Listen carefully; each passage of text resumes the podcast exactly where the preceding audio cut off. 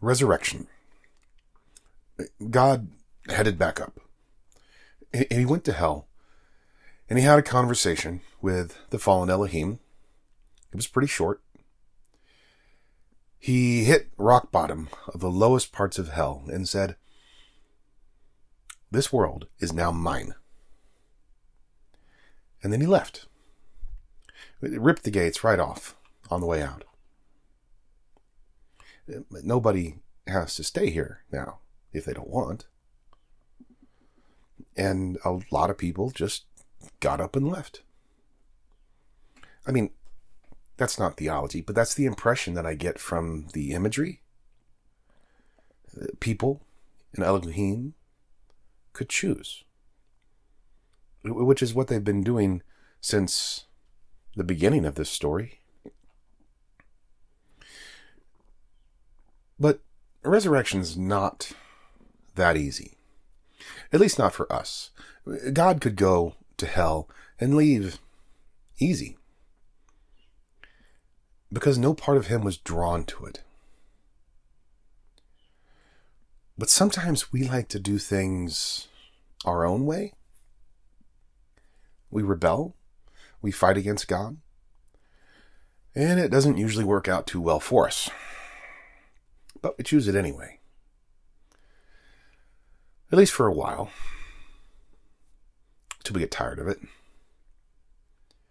Until we realize that God was never our enemy.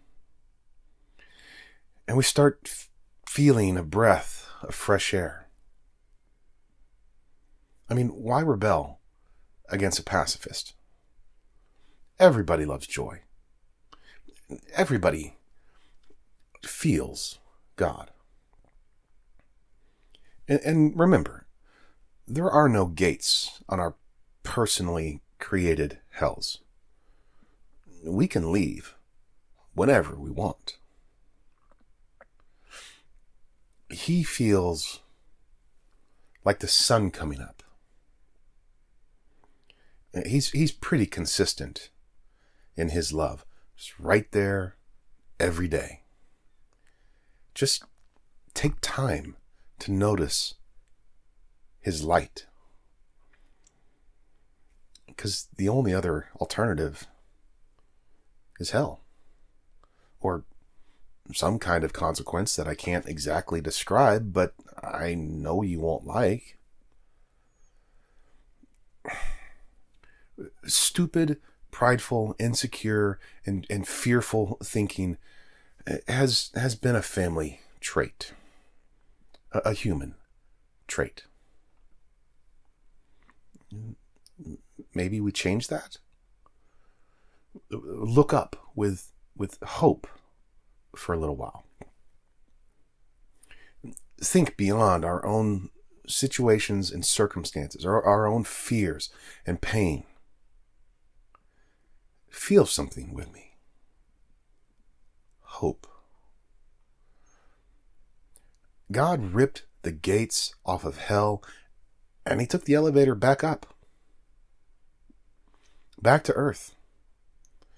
And he had to say goodbye to some old friends.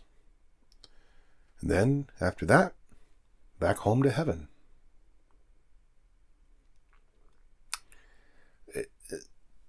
This is a book about family. And the only rejection we feel after this moment is from ourselves, from our own issues. If we don't choose to deal with them, then we choose the story of rejection. We choose to feel this way. But the truth is, we are loved, and the sun is rising. And God, our Father, was always Elohim Most High. He has always loved us. And he invites us into a world where we don't have to live with guilt or shame or should. This is the resurrection.